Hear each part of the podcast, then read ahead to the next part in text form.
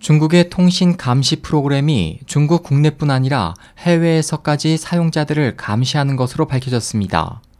미국 워싱턴 포스트는 토론토 대학 연구팀의 조사 보고를 인용한 최근 보도에서 중국의 SNS 사용자들은 출국하거나 휴대폰을 교체하더라도 아이디를 변경하지 않을 경우 당국의 감시망에서 벗어날 수 없으며 심지어 해외 버전 위챗 사용자가 중국 현지인과 연락할 경우에도 당국의 감시를 받게 된다고 밝혔습니다.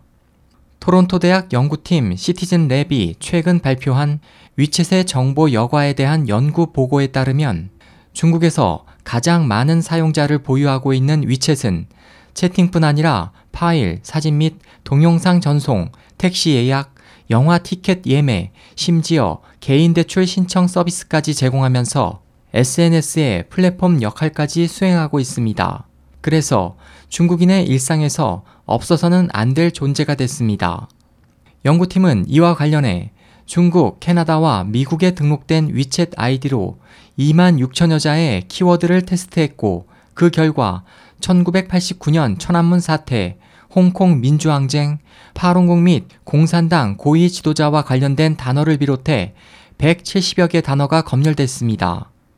연구팀은 이번 조사에서 검열된 단어들은 중국에 등록된 이용자에 대한 검열에만 사용된다는 것을 발견했다며 중국의 이용자는 41개 인터넷 사이트에서 차단당했지만 해외에서 등록한 위챗 이용자는 이들 인터넷 사이트를 볼 수 있었다고 밝혔습니다.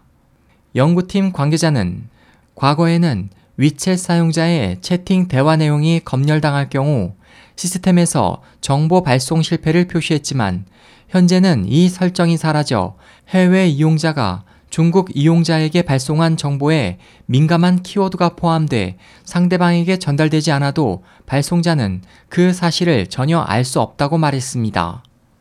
SOH 희망지성 국제방송 홍승일이었습니다.